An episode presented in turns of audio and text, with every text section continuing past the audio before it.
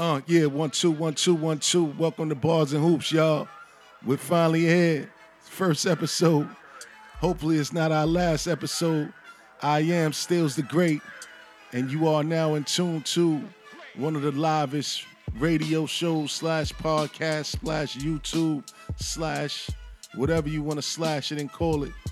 We're trying to bring a new flavor to the game. You know, we're trying to be the first to really pioneer this music and sports movement, you know, because the two are forever intertwined. So hopefully you enjoy our, our, our views, our platform, you know, what we bring to the table. So without further ado, I'd like to get into what our topic for the day will be. You know, we're going to be focusing on the NBA season.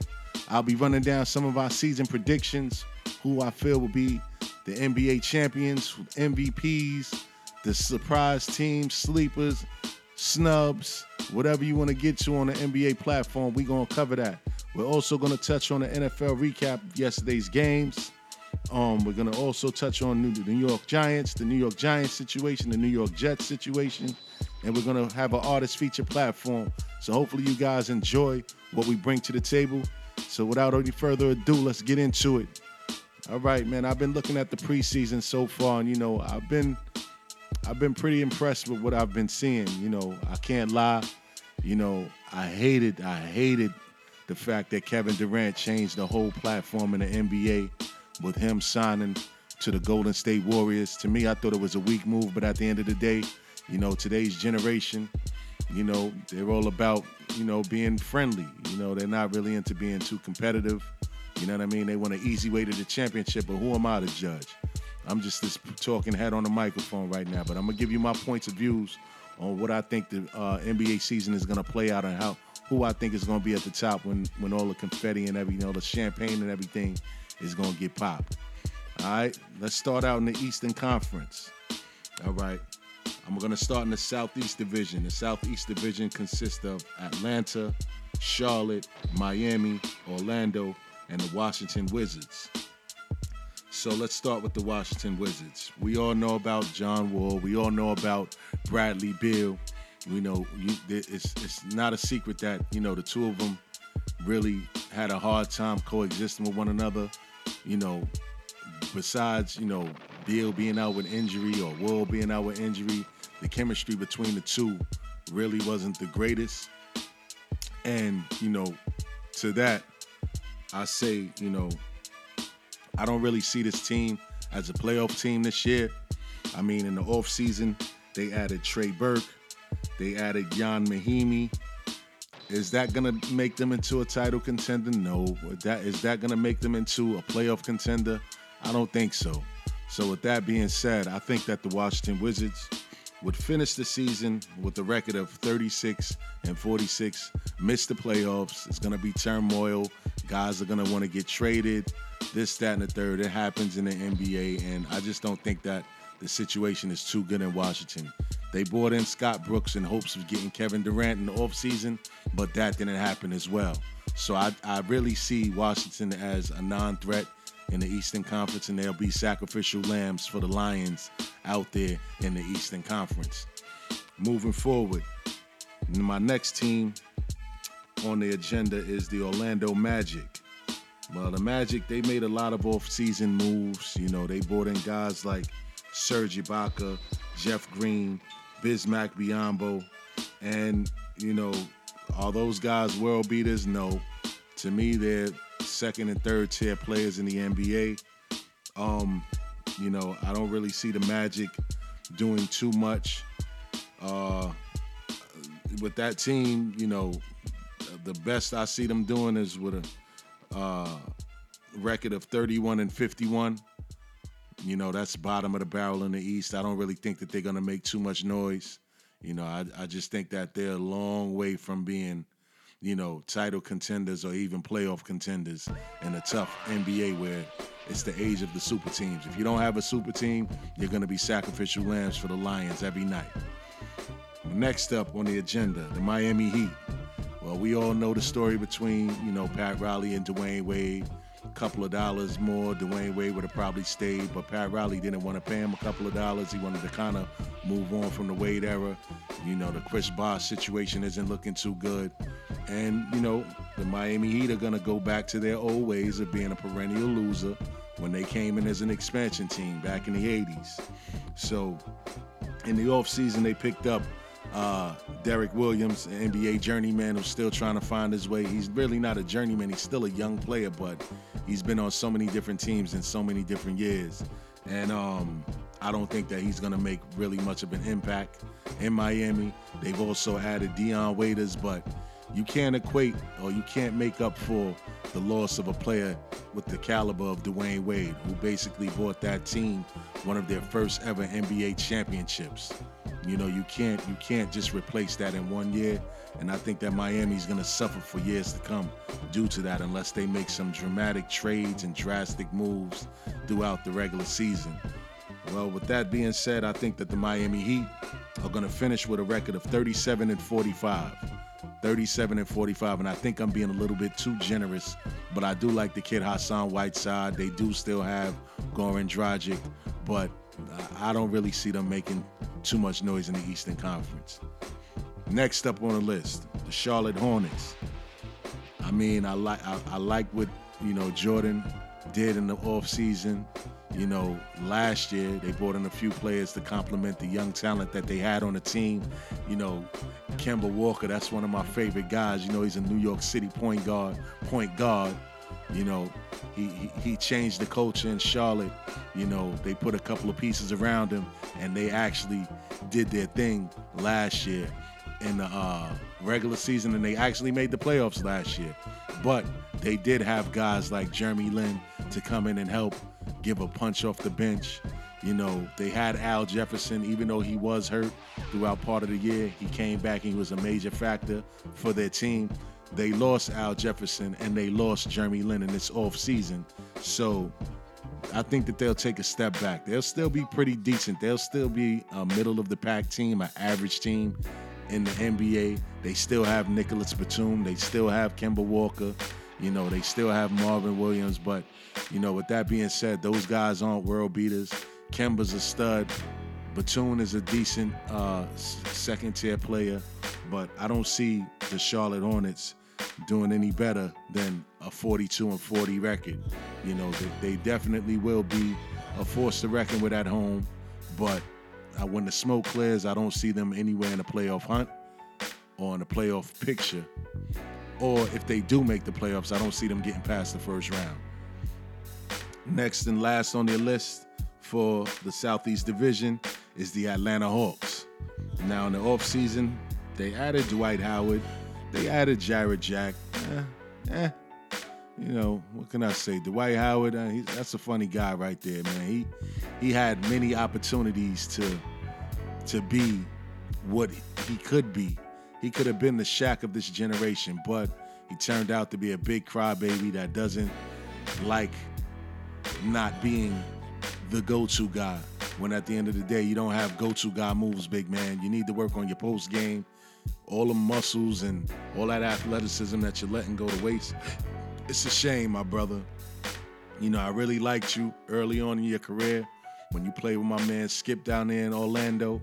You know, you did your thing, but now you turned into an NBA journeyman. Nobody likes you. Hence, Atlanta was desperate. They paid you the money. They brought in Jarrett Jack.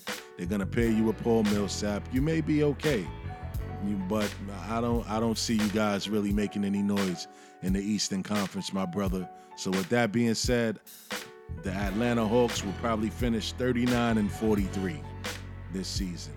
And that wraps up the Southeast Division. Next up on the list is the Central Division. Now, the Central Division consists of Chicago, Cleveland, Detroit, Indiana, and Milwaukee. Without much being said, nobody's dethroning Cleveland in that division. So everybody else is fighting for second and third place in that division. You know, Cleveland is just a powerhouse. You know, you got LeBron, you got Kyrie Irving, you got Kevin Love, you know, J.R. Smith is coming back, you know, and, and like I said, you got that guy LeBron James, man. And when you have him on your team, anything is possible.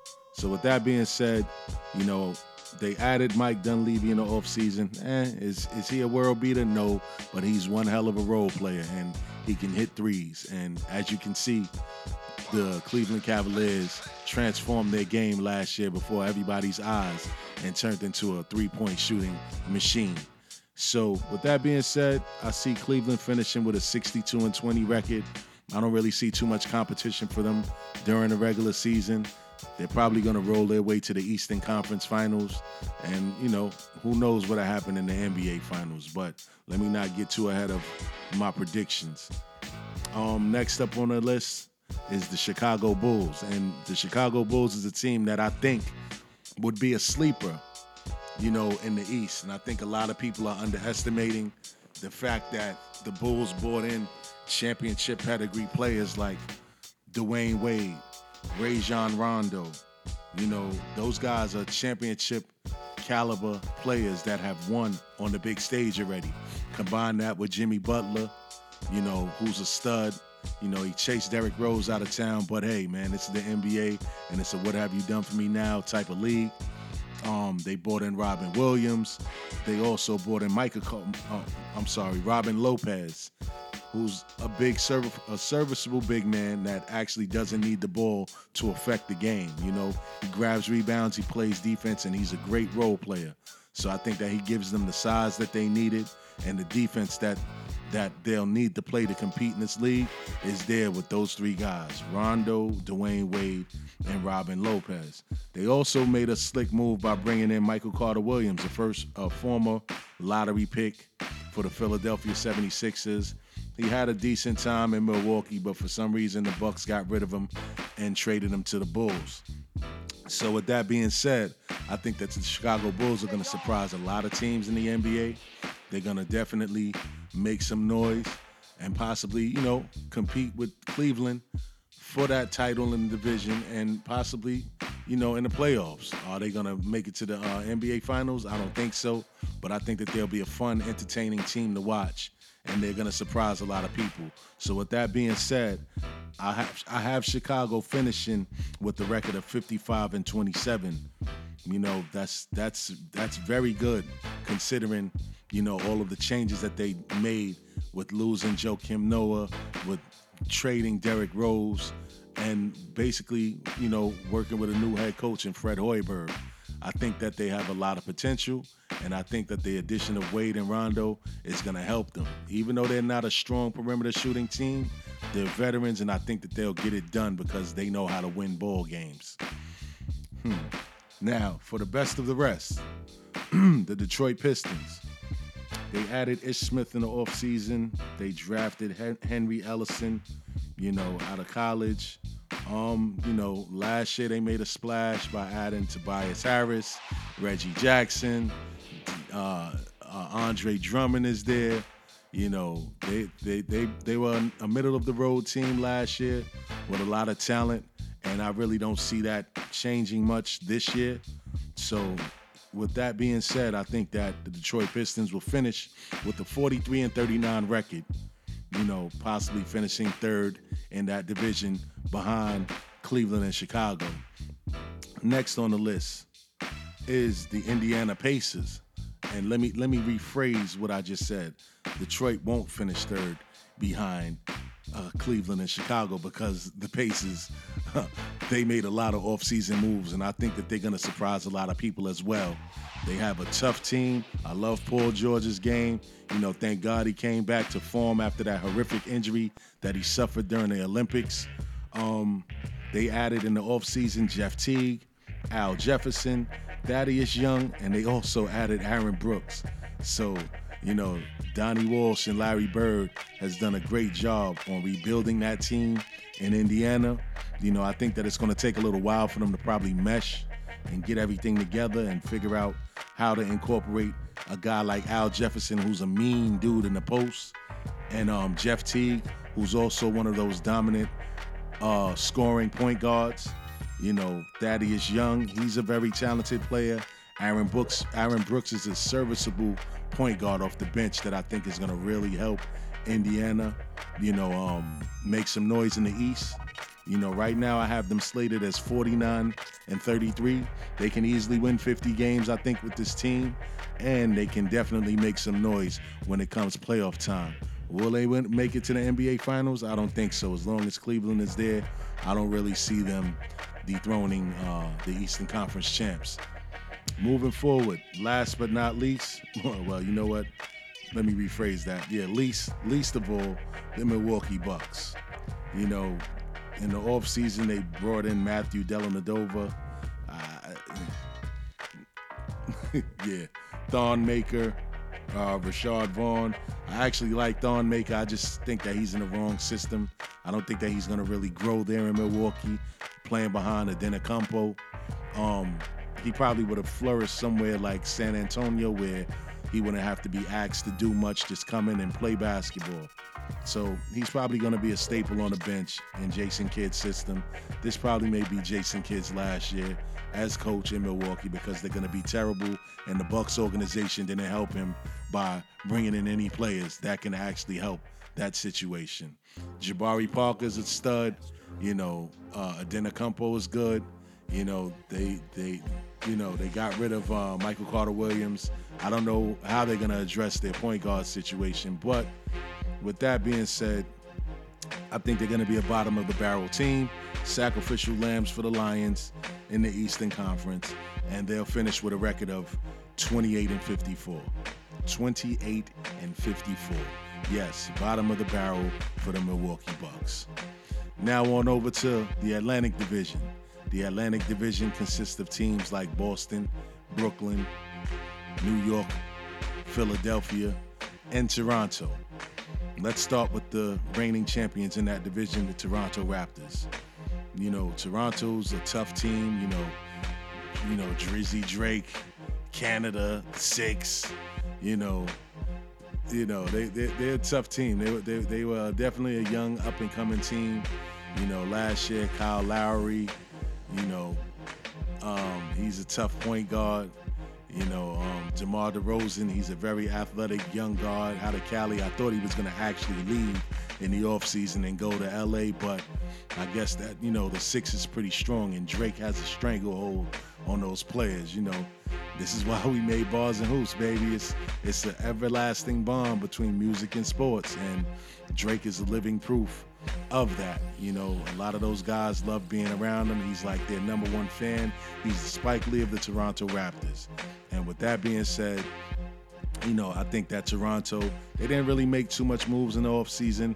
They brought in a guy like Jared Sullinger, who's a decent, serviceable player. Uh, he's not a world beater, but he kind of helps them after they lost a guy like Bismack Biyombo, who was very, very influential on their defense last year. I think that's going to have them take a step back, you know, as far as toughness and size and rebounding when it comes to the playoffs because Jared Sullinger isn't any of that. He's a scoring finesse big man. And I say big, like big man. He's a round mound to rebound type of player. And um, I don't really see him filling that void of losing, you know, a guy like Bismack Biyombo. But nevertheless, they do play in the Atlantic Division. They do play in the Eastern Conference. So I see the Toronto Raptors having a very successful season, and I see them finishing with the record of 53 and 29. That's 53 wins and 29 losses. Yes, in the Eastern Conference, that's very possible. Okay, next up on the list Philadelphia 76ers, the big winners in this year's NBA draft, but the curse of the 76ers, the city of brotherly hate. Yes, Philadelphia is the city of brotherly hate. Look at what's going on with these guys out there. You got, you know, rappers, you know, violating legends like Beanie Sigel. You know what I mean? Meek Mills, he he's out here just, you know what I mean? He out here doing what he do, man. You know what I mean? He won the game though, cause he got Nicki. You know, Nicki's a bad, woo, man. Let me tell you. But let me get back to basketball. Philadelphia 76ers, they bought in Jerryd Bayless. They drafted Ben Simmons. Okay, yeah, uh, oh hum. They're going to be bottom of the barrel. They're going to be a lottery team again. They may get the number one pick again, probably for the next three or four years. I see them finishing with a record of 12 and 70. That's right, 12 and 70. You know what I mean? No matter Charles Barkley could be walking through those doors, Dr. J could be walking through those doors, but with the supporting cast that they have, I don't see them really doing much. Jahlil Okafor, he's good. He's lazy. They have Joel Embiid. They also have Nerlens Noel. I don't really see them, you know, making much moves, and one of those guys will probably be on the move this this uh, season. So stay tuned to the massacre, what's called the Philadelphia 76ers. Okay, next on the list. All right, is uh, the Brooklyn Nets. yeah, Brooklyn Nets. Damn, didn't that flame die out fast? You know, just the other day, it seemed like, woo, the Nets were coming and they were going to be the next ones competing for a championship in four or five years. But that ship has sailed and gone, baby. Kevin, Kevin, Kevin, Kevin Garnett has retired. Paul Pierce is retiring after this year. They gave up about six or seven first round draft picks. They mortgaged their whole future, all to turnaround and make Jeremy Lin, that's right, Jeremy Lin their franchise player. Jeremy Lin is their franchise player. You know, if anything, they're gonna sell tickets. You know, Linsanity was great when he was in New York, but Brooklyn is a different story. You know, I don't see them doing anything, anything special. You know, they're, they're not probably they're probably gonna they're, they're gonna be bottom of the barrel. Let me not even lie. I see them winning 24 games, 24 and 58 for the Nets, man. But go Jeremy Lin. Linsanity's back in New York. Next on the agenda is the Boston Celtics. Now, you know, Boston, you know, I love what Brad Stevens done with that team. I love what Danny Ainge done by bringing in guys like Isaiah Thomas, you know, drafting guys that play defense and play like a team. You know what I mean? Boston is is is definitely what you call a team. They don't really have a go-to guy, but they still were able to get it done with the players that they did have. You know what I mean? Danny Ainge did a good job of recovering after losing Pierce and Garnett, brought in a coach that actually coaches X and O's. Brad Stevens is a great coach. You know, with that being said, they brought in Al Horford in the offseason and they drafted Jaylen Brown. Uh, some decent moves, but, you know, again, they don't have a superstar, all star player that they can dump the ball into when they need a clutch basket. You know, and I think that that's going to hurt them in the Eastern Conference that has gotten significantly better. You know, Boston is going to be a tough out, but I think that they're going to be a, a, a, above 500 team, just barely above 500 team, and I think that they're to finish with a record of 42 and 40. You know, it is what it is. You know, they Al Horford isn't a world beater, and you know I don't think that he's gonna really elevate that team any better than they were last year. You know, and last but not least, the New York City Triangle guys. The Triangle guys, you know, added uh, Derrick Rose. They added Joakim Noah. They brought in Courtney Lee. They brought in Brandon Jennings. These are all some great, great great acquisitions. You know what I mean? And if, if, if they can manage to stay healthy, I think that the New York Knicks are gonna make a lot of waves in the Eastern Conference, you know, because everybody on this team has a chip on their shoulder. You know, you know, let's start with the leader of the team, Carmelo Anthony. You know, he's never had a team like this put around him. You know, everybody talks about Carmelo is a selfish guy. Uh, he's not a winner. You know, he'll never win in New York. Blase blah, this, that, and the third. You know, he was a he was a selfish player because he didn't go to Chicago last year to play with the two teammates that he has now. You know, what is everybody gonna say now? Oh, Derrick Rose is one injury away from his career being over. You know, you got guys at NBA 2K making fun of him. that was hilarious. You know what I mean? First play of the game, he gets the ball, comes down, twists his knee, and he falls and he's out. You know, Joakim Noah, he looks like he's serious. He's back in shape. I watched him play the other day. He looked very, very, very entertaining. You know, Jeff Hornacek, you know, came in, brought in the triangle, you know, whatever triangle, rectangle, whatever he did, it looks like it's working and the team has actually bought in. You know, Brandon Jennings, another guy's coming fresh off of injury. You know, he's always, always wanted to be a New York Knick. He made the Knicks pay every game that he played ever since he was drafted in the league. You know, they, they passed on him, They, I think they picked Jordan Hill that year, and he's made them pay ever since. And I like what I'm seeing from him right now. He's very entertaining. He brings some of that spunk to the team that they've been missing. He seems like a New York City guy, even though he's a California guy, with the swag that he brings on that court. Courtney Lee, journeyman, but he's a good glue guy. Plays defense, knocks down the open jump shot, and he's a very effective guy off the dribble. I really, really like the makeup of this Knicks team. You know, they drafted Ron Baker in the second round from the Wichita Shockers. I think that he's going to help the team a lot off the bench. And I just really think overall that the New York Knicks will shock a lot of people in this off in this in this NBA season, upcoming season. I see them possibly challenging Cleveland for the top of the for the top of the um, conference. I, I see them possibly making it to the Eastern Conference Finals finals again if they stay healthy. And if if you know Carmelo Anthony truly buys in to the concept of you know having trust in his teammates, you know Kristaps Porzingis is looking promising, you know, and I just really think the sky's the limit for the Knicks, and all they have to do is stay healthy and they can win games. So without further ado, with that being said, mic check, mic check. Let me just make sure it's on.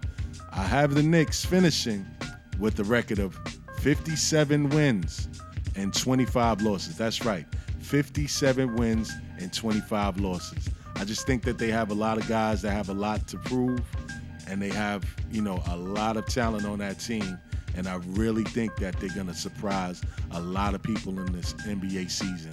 They're a very dangerous team, and, you know, I think the sky's the limit for those guys.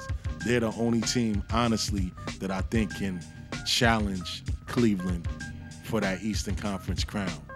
Am I going to say that they can win a championship this year? No, but let's see how the season plays out and let's see, you know, how things shake up in the Eastern Conference because there's going to be a lot of surprises in the, t- in the conference. And like I said, teams like Chicago, you got to watch out for. Teams like Indiana, you got to watch out for. Even the Toronto Raptors, you have to watch out for. It's going to be a very competitive Eastern Conference this year. And I think that when the smoke clears, the New York Knicks will be in the mix when it comes down to it. Switching over to the Western Conference. I mean, you know, everybody in the Western Conference, they might as well just, you know, roll out the red carpet because I don't see anybody really competing with Golden State, you know, after Kevin Durant changed the whole layout of the NBA by making his decision to go play with the Dubs, who he didn't have to go and play with. But hey, man, at the end of the day, he made his decision. He looks happy. It is what it is. But I respect Russell Westbrook, you know, for taking the high road most of the time. And I just hope that, you know, every time they face, face Oklahoma City, we can get a good game. You know what I mean? But let's talk about the breakdown in the Western Conference. All right, we're going to start in the Northwestern Division. This is going to be an interesting division because they have an interesting team in there who I think is going to shock a lot of people this NBA season. Um, let's start with the Utah Jazz. Gordon Hayward, you know, Rudy Gobert. They added George Hill this offseason. They still have Rodney Hood. I mean, you know, these guys are middle of the road players that I don't think is going to really make much of a difference moving forward in the NBA season. But they'll probably be competitive at home. They'll probably win a couple of road games, but I don't see them winning any more than 35 games. With that being said, I think their record will be about 35 and 47. Um, next on the list, uh, the Portland Trailblazers. Now, Portland is a scary team, man. I love the backcourt of Damian Lillard, you know, um, CJ McCullough. That boy, man, those boys there, man, they ball, man. They definitely get it in on the court, and that's a tough backcourt, man. They definitely have what it takes to battle any team in the Western Conference as far as the backcourt is concerned. They're like top two in the league behind Klay and Steph. I actually would take them ahead of Klay and Steph because they both can score off the dribble as well as from the perimeter. You know what I mean? You know, don't get me wrong, Steph and Klay are tough, but you know, CJ McCullough and Damian Lillard are just on a different level when it comes to putting that ball in the basket. you know, and they don't have half of the talent that you know Steph Curry and uh, Klay Thompson has on Golden State. The, the Trailblazers added Evan Turner, they added Festus Ezeli, uh, and they added Shabazz Napier to, to give them some type of punch um, in their starting lineup and off the bench. Um, I have the Portland Trailblazers slated to finish with a 52 and 30 record, 52 wins, 30 losses. The fact that they got Dame Dollar and CJ McCollum, that's all you really need. They added a big guy with Festus Ezeli. They had Meyers Leonard, you know, Mohawkless. They got a lot of talent there, man. Adding Evan Turner, I think would give the team a boost as well. And I really see them finishing with a decent record of 52 and 30. Next on the list, the Oklahoma City Thunder. The Russell Westbrooks. You know, they added Victor Oladipo. They added Ersan Ilyasova. Uh, they drafted, well, they traded for the draft rights of Domantas Sabonis, which was a great move because Sabonis looks like a like he's gonna be the real deal. You know, his father was good. You know, he came into the NBA towards the tail end of his career, but his father was still effective when he came into the NBA. But this time, his son gets a fresh start in the NBA as a young kid, and I think that he's really gonna surprise a lot of people moving forward. Now, Westbrook has shown that he can carry the load of um, bringing a team like Golden State. I mean, sorry, like uh, Oklahoma City to the promised land. You know, he was like a walking triple double for about a month last year, and I think that he's gonna repeat the same thing. Fresh off of a knee surgery, ACL surgery, he Russ is just a different dude, and I think that he's really gonna put that team on his back and um, make some noise in the West. With that being said, I think that the Oklahoma City Thunder have a chance of finishing with the record of 55 and 27. That's right, 55 wins, 27 losses without KD you know what I mean? I think that Russell Westbrook is that good. Steven Adams showed some promise last year.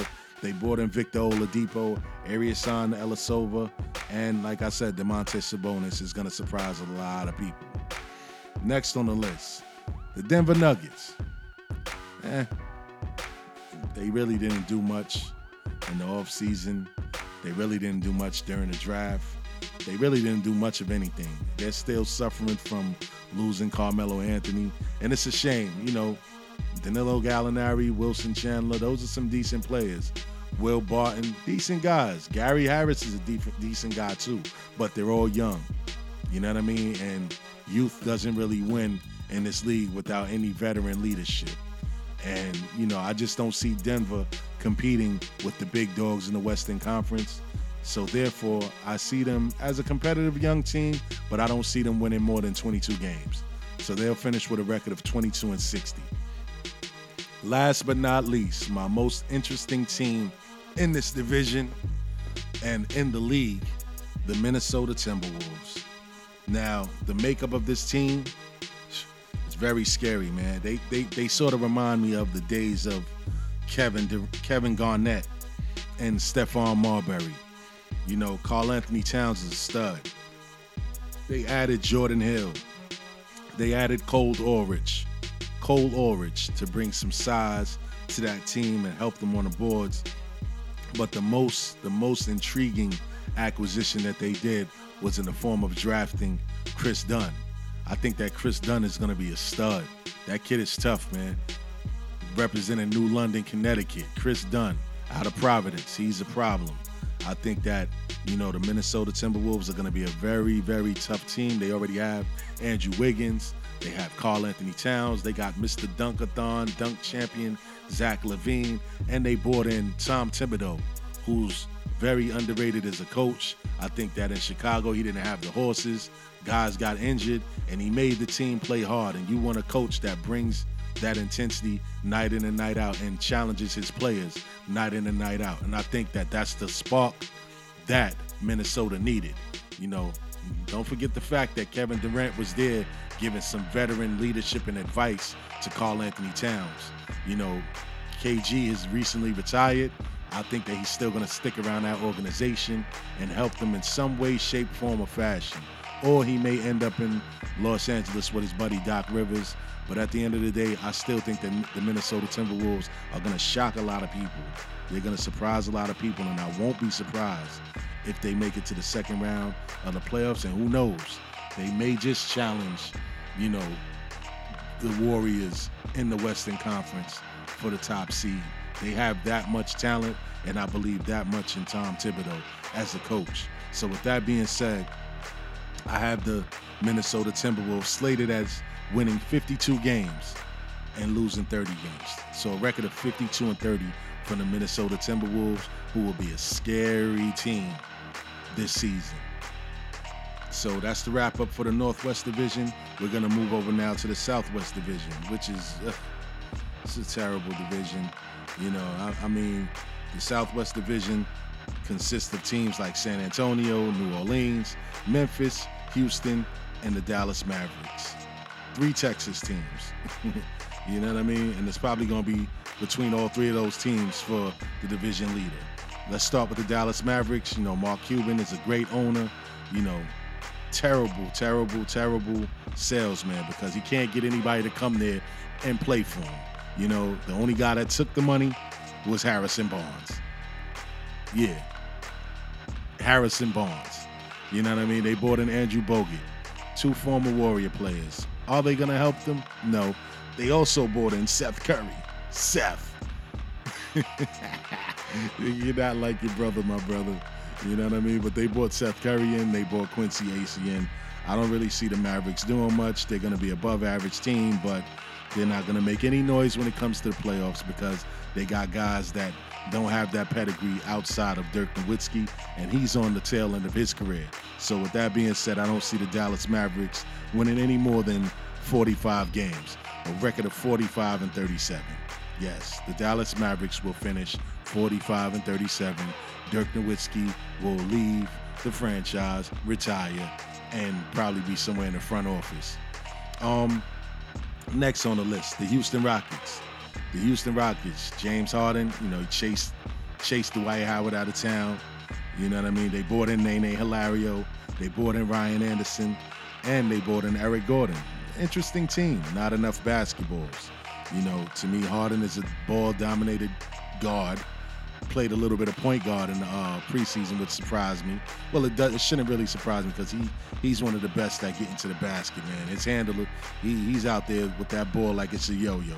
You know what I mean? James Harden, you know, he got that Khloe Kardashian power. that Khloe Kardashian power, you. The taco meat all on his face. You know what I mean? I think that the Houston Rockets will be you know, above average team. They're gonna make the playoffs, you know, but they'll have a record of 48 and 34. 48 and 34. I don't know if Eric Gordon is gonna stay healthy. Ryan Anderson is a spot up shooter. You know, it's always good to have those type of guys when you got a guy like Harden that can break guys down and get to the basket. But I don't really see them doing much more than, you know, 48 and 34, especially in the Western Conference. That's an accomplishment. So they're gonna feast on a lot of Eastern Conference teams. Um, Next on the list, the Memphis Grizzlies.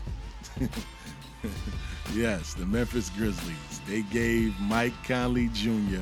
155 million big ones.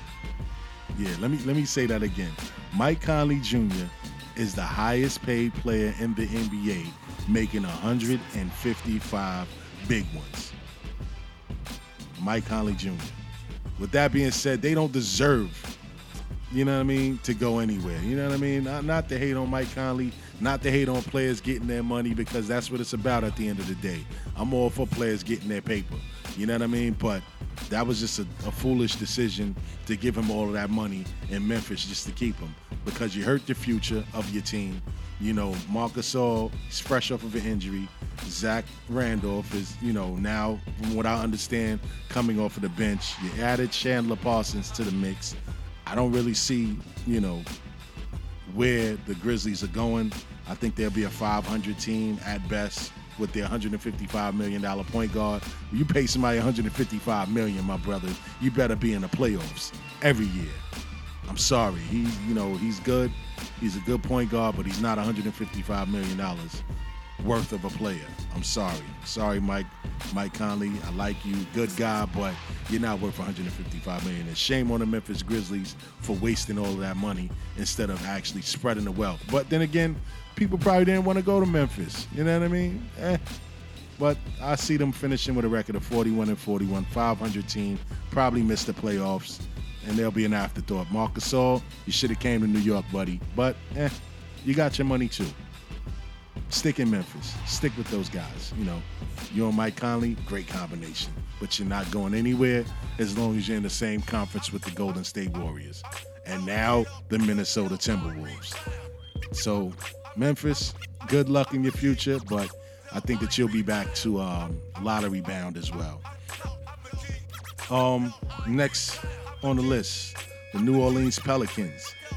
the Pelicans, you know, Anthony Davis, Mr. Unibrow, great player. You know what I mean? Very talented. Um, they got Tyreke Evans. You know, they lost Eric Gordon. You know, they, they had to get rid of one of them, Tyreke or Eric Gordon. You know, they both were injured last year. They brought in Solomon Hill. They brought in Chris Copeland. They they drafted Buddy Hield. Buddy Hield is a pretty interesting player. He dominated college, very dynamic guard, but you know the NBA is a different animal, and you got to go up against guys like Steph Curry and uh, Kris Dunn. Now Kris Dunn is there, Russell Westbrook. You're gonna have your hands full, my brother. And um, the Pelicans as a whole, they're gonna have their hands full. I don't see Anthony Davis staying there long term unless they just give him two hundred million dollars. You know what I'm saying to stay there. I think that they're going to be a, a, a non-playoff team, and they're only going to win about 31 games. So they're going to finish with a record of 31 and 51. That's right, 31 and 51. And last but not least, we have Old Faithful, meaning the San Antonio Spurs. Now, you know, I think that they're just going to be good off of default because of the system that they play. You know, Coach Popovich is one of the best in the business. He showed that it doesn't matter who you put in the system, they're gonna compete. And that's what you ask of when you bring a coach in. Coach Popovich is a great coach. You know, Tony Parker, he's winding down his career. Kawhi Leonard is there.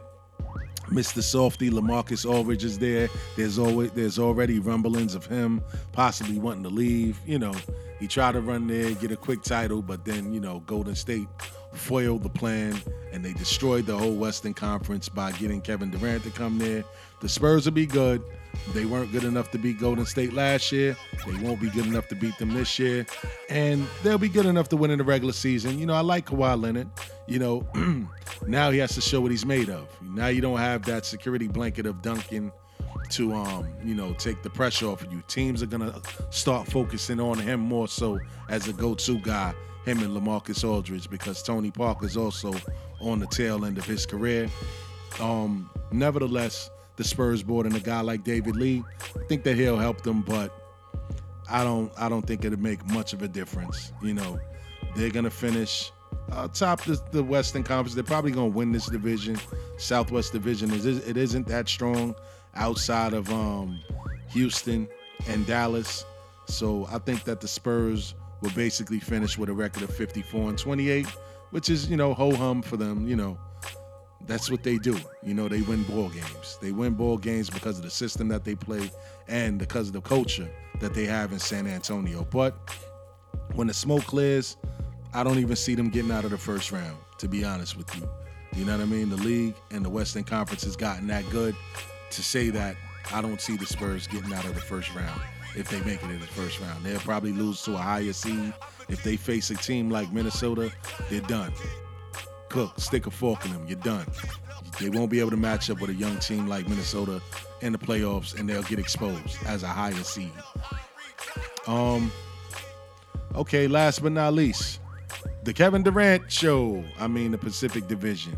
You know, Golden State, man. You know, I can't even hate on them, man. They they transformed themselves to, you know, a team where my man Latrell Sprewell choked PJ Carlesimo's life out of him, choked the spirit out of him. You know, Run TMC, Mitch Richmond, you know, Chris Mullin, Tim Hardaway. You know, I bet you a lot of these guys that's Golden State fans don't even know who those guys are. But I'm just giving a little people, people a little history lesson on where the Golden State Warriors actually came from. Monta Ellis, you know what I mean? Baron Davis, Stephen Jackson, my man Stack Jack. What up? You know, um, listen, man. I don't know if they can be any much better than they were last year. I don't think that they're gonna win 73 games again this year. Let's just get right to it, man. You know what I mean? I don't even need to mention anything but else but Kevin Durant went to Golden State, man. With that being said, I see the Warriors finishing top of this division, top of the conference, with a 68 and 14 record, man. I don't see them winning 73 games again. I think that Steve Kerr learned the lesson last year from trying to chase that record. And um, you know, I just think that, you know, they're gonna they're gonna they're gonna lose a little bit off of the bench because, you know, they had some guys that really played well for them that went to other teams because they had to make room to bring in KD. You know what I mean? It is what it is. They got what they wanted. They got the big fish in the offseason. Now we're gonna see how many championships they can actually win. You know, because honestly, they're definitely booked to go into the NBA Finals with the team that they actually have there in Golden State. You know what I mean? The also rans, the Los Angeles Clippers. You know, Doc Rivers, you know, Doc is a good coach. You know what I mean? Doc is running the show over there, free agency wise, you know, front office wise. You know, they really didn't have any money to bring anybody in because they have the, all of their money tied up in the big DeAndre Jordan, you know, CP3, and Blake Griffin. So the best they can do is re-sign Paul. I mean, uh, Paul Pierce, who's on his last leg. He said that he's probably going to retire at the end of this year. Um, they brought in Marreese Speights, and they brought in Brandon Bass. They drafted Brice Johnson. Who's Brice Johnson? I don't know, but I don't think that they're really going to make much of a difference. I don't think that they're beating Golden State. They may possibly lose in the in the first round of the playoffs as well. I think that they're going to end up probably trading one of the big names, you know, somewhere mid-season to kind of start a rebuild mode because that team that they have there is not beating Golden State now, next year, or ever. Let's just say it that way. They're not beating Golden State at all whatsoever. So, with that being said, take your 58 wins, 24 losses, and your first round exit, and be happy with that, fans in LA, at least for the Clippers. Moving along, next on the list, the Los Angeles Lakers. The Los Angeles Lakers drafted Brandon Ingram, the skinny kid that's like a buck 12, soaking wet, with the crazy hair. Sideshow Bob, I call him. They added Timofey Mozgov. Eh, Lakers are going to be terrible, man. Luke Walton, you should have stayed in Golden State, but I know that you wanted a, uh, a head coaching job. I can't knock you, man. Get your money, but you know that team is going to give you heartaches, my brother. Um, I'm being generous with this, man. I think they can win about 24 games. They'll lose 58 games. They have D'Angelo Russell. I kind of like that kid. I think that, you know, give him another year or two, he's going to be an elite guard in the league. You know, just put that damn camera down, man. Stop, stop ratting on your people, man. That stuff you did to Swaggy P was real whack, man. Grow up, man. Be a man. Take these L's and get better. Next on the list, the Phoenix Suns, another young team. You know, Eric Bledsoe. Uh, you know, they added Leandro Barbosa. Uh, they they drafted Marquese Chriss, whoever he is. Um, you know, they had a bright spot with the kid. I forgot his name, the shooting guard on the team. Played for Kentucky. He's pretty tough, you know. But I think that he took the NBA by surprise last year. I think that teams are going to start honing in on him, and um, I think that they'll come back down to earth, back down to earth. Brandon Knight is a good guard, but again, you know, they they have a lot of young talent, but I don't see them competing with the big dogs in the conference. So with that being said, I think they're going to take a step back in order for them to get better, and I only see them winning 27 games this year. That's right. 27 games in a tough Western Conference and a tough Eastern Conference, and they're going to lose 55 games. So they'll finish with a record of 27 and 55. And last but not least, my man Boogie and the Sacramento Kings. Man, it's going to be a lot of turmoil in Sacramento. Boogie Cousins is already bugging out on Twitter. You know, during draft night, he was, you know, asking the Lord for for help. You know what I mean? I don't see him last in a quarter of the season there. I think they're gonna have to get rid of him sometime before the uh, the, the All Star break hits. You know, hopefully it comes east, man. I mean, you know, Carmelo Anthony is his boy, by the way. You know what I mean? They added Arron Afflalo. they drafted Skal Labissiere. I guess that's how you pronounce his name. But anyway, with that being said, man, the, the, the Kings are a mess. Rudy Gay is possibly on his way out. You know, yeah, Boogie Cousins is gonna lose his mind, man. He might choke. He might choke George Karl out out there, man. George Karl, you better watch your tone when you talk to Boogie, man, because he might choke you out out there, my brother. You know what I mean? With that being said, the Kings are gonna have a dreadful season, 27 and 55, and that's being moderate. You know, Vlade, you need to get your stuff together, man, because your team is falling apart and your star is gonna request a trade. And my guess is he's gonna want he's gonna want to come and play for one of his boys. He's gonna want to come and play with his boy Carmelo Anthony in New York. You heard it here first. Boogie Cousins will possibly ask for a trade to the New York Knicks. Now, Knicks, what would you do? You know that they're gonna want some type of real asset, man. Nick fans, would you would you trade away Kristaps Porzingis to get Boogie Cousins?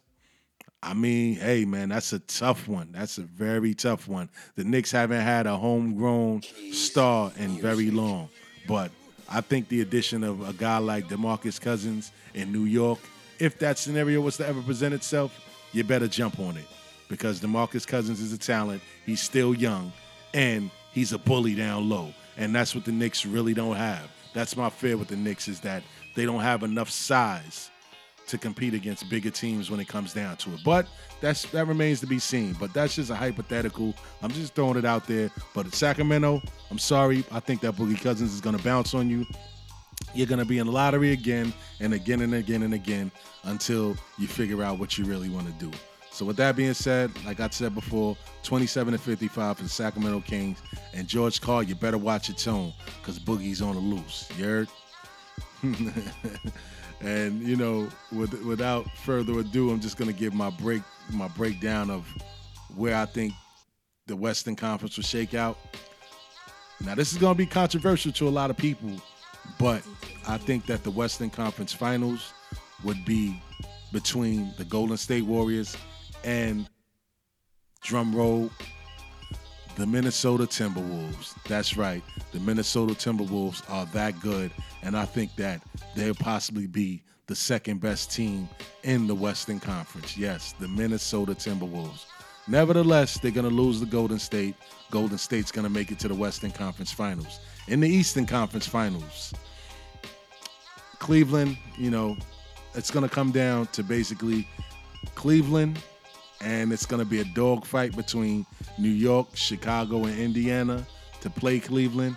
And honestly, if if if the Knicks are healthy, it'll be the Cleveland Cavaliers versus the New York Knicks, which is a big step for Phil Jackson and the New York Knicks. I mean, excuse me, the New York Triangles, the Triangles you know what I mean? I think that it'll be a big step in the right direction for that franchise.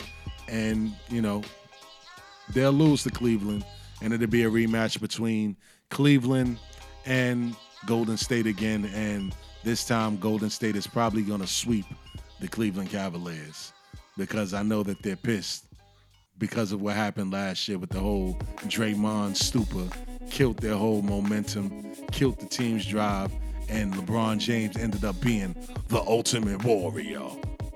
Dad, dad, dad. nah.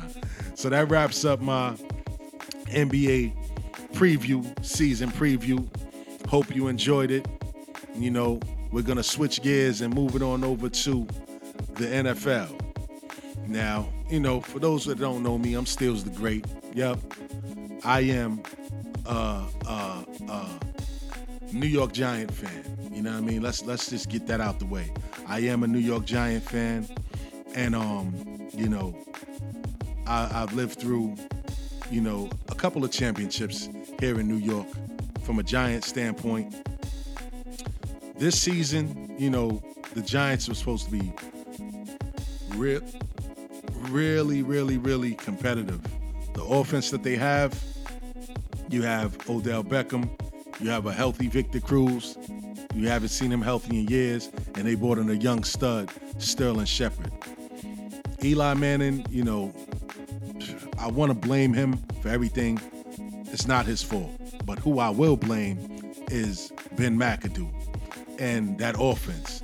That offense that they're running is terrible. You know what I mean? It's predictable, and they didn't start seeing results until they started to, like I said before, move Odell Beckham around. You need to move Odell Beckham around in that offense. He's a playmaker, he's fast, he's a different, otherworldly talent. You can't just have him standing on the side waiting with his hands up to run straight or just live off of slant routes. You have to move him around and get him the ball in order for him to be effective. But with that being said, I can't really blame Ben McAdoo because he's only playing with the pieces that he was given. We spent 200 million on the defense. We should have spent 200 million on the offensive line because they can't protect Eli Manning. Eli Manning has shown that he's a headlights when he when he doesn't get any protection and he just does stupid things, man. As a veteran, he still moves as if he's a rookie. And, you know, Jerry Reese has done a big disservice to the New York Giants. And honestly, if they don't make it to the playoffs, if they get bumped in the first round of the playoffs, Jerry Reese will lose his job. I think that they'll probably end up releasing Ben McAdoo. And I think they need to start really searching for the future at quarterback because Eli Manning is probably have another one or two seasons left in him at an elite level before it's all downhill. Moving over to the crosstown rivals, the New York Jets. Now the Jet fans, man, are very un, un, un, unrealistic, man. You know, they're unfair, they're unrealistic. They expected Todd Bowles to come in and turn this team into the New England Patriots in one year. That wasn't happening, man. Like, Jet fans are so delusional, man. You know, give Geno Smith a shot, man. Geno Smith hasn't had the same talent around him that, you know, Ryan Fitzpatrick had around him last year. He didn't have the luxury of having a soft schedule the way that Ryan Fitzpatrick had around him last year. You know, I remember Geno Smith in West Virginia. He was slinging that football around like it was crack in the 80s, baby. You know what I mean? I think that it's unfair to him to not to get a, a, a fair shot with talent around him. And he's still not going to get a fair shot because Eric Decker's hurt. You know, Brandon Marshall is banged up. You know, you know, it, yesterday Geno showed some some spunk. He showed some heart and he showed some grit. And he actually led the team before he got hurt and they brought Fitzpatrick back in the game.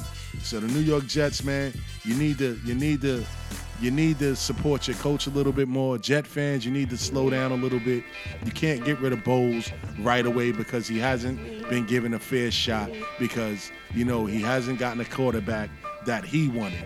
This is a quarterback that he inherited and that the Jets had no choice but to pay in Ryan Fitzpatrick. And they drafted Geno Smith before he got there. You can't expect them to have a winning season one year and the next year they have some bumps in the road. You want to get rid of them. It's just not fair. You'll always be at the bottom of the barrel if you keep shuffling coaches around, a la the way the Knicks have been for the past two decades. You know what I mean? So just have some patience, Jet fans. Your day will come. I don't know.